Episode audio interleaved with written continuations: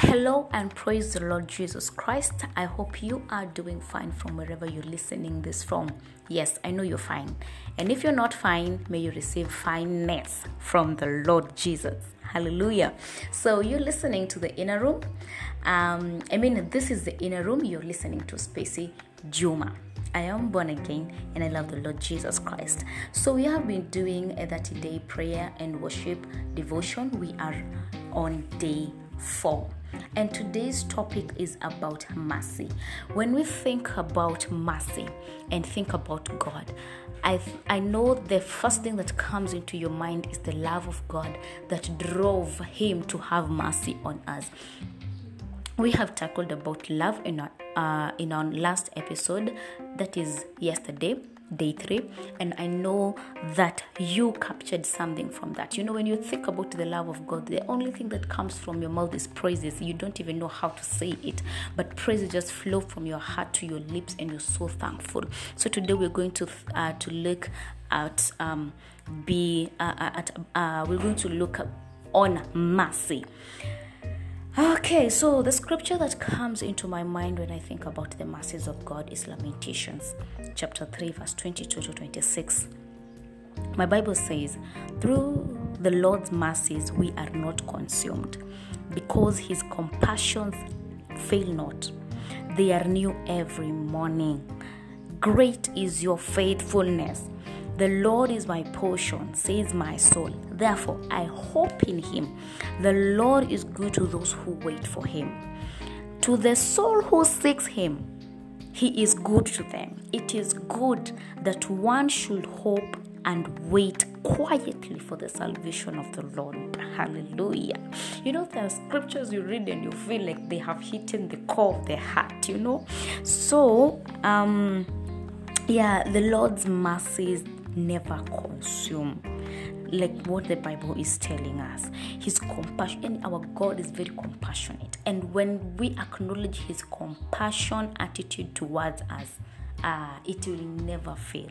It never fail. And God's mercies are very new. Every morning, He is a faithful God. The Bible says that great is His faithfulness. The Lord that is our portion he is our portion. So mercy is our portion. Love is our portion in every dimension. Therefore, the Bible is urging us hope in Him. Continue to hope in Him. When mercy has come to us, when mercy has been made available to us, what do we remain? What what remains of us to do? It is to hope in Him. To hope because for those that wait wait on Him, there is so much hope, and He's a faithful God. You see? So it is good to hope and wait patiently and quietly for the salvation of the Lord. So let us make us this prayer. Lord, how can I keep from singing your praises? And how can I even or how can I ever worship you enough? I will sing because your love is better than my life. I am so undeserving of the gift you have given me. Thank you for the price that you paid for me. Help me to remember with a sober heart today that I should walk in your ways and um, in all holiness. Help me, Lord, to overcome all the points that are stumbling me. Any place that I am not right with you, Lord, I am asking you that you reveal to me so that I can repent it and change it because your mercies have been made available to me. I only want to praise you for all the love that you have shown me.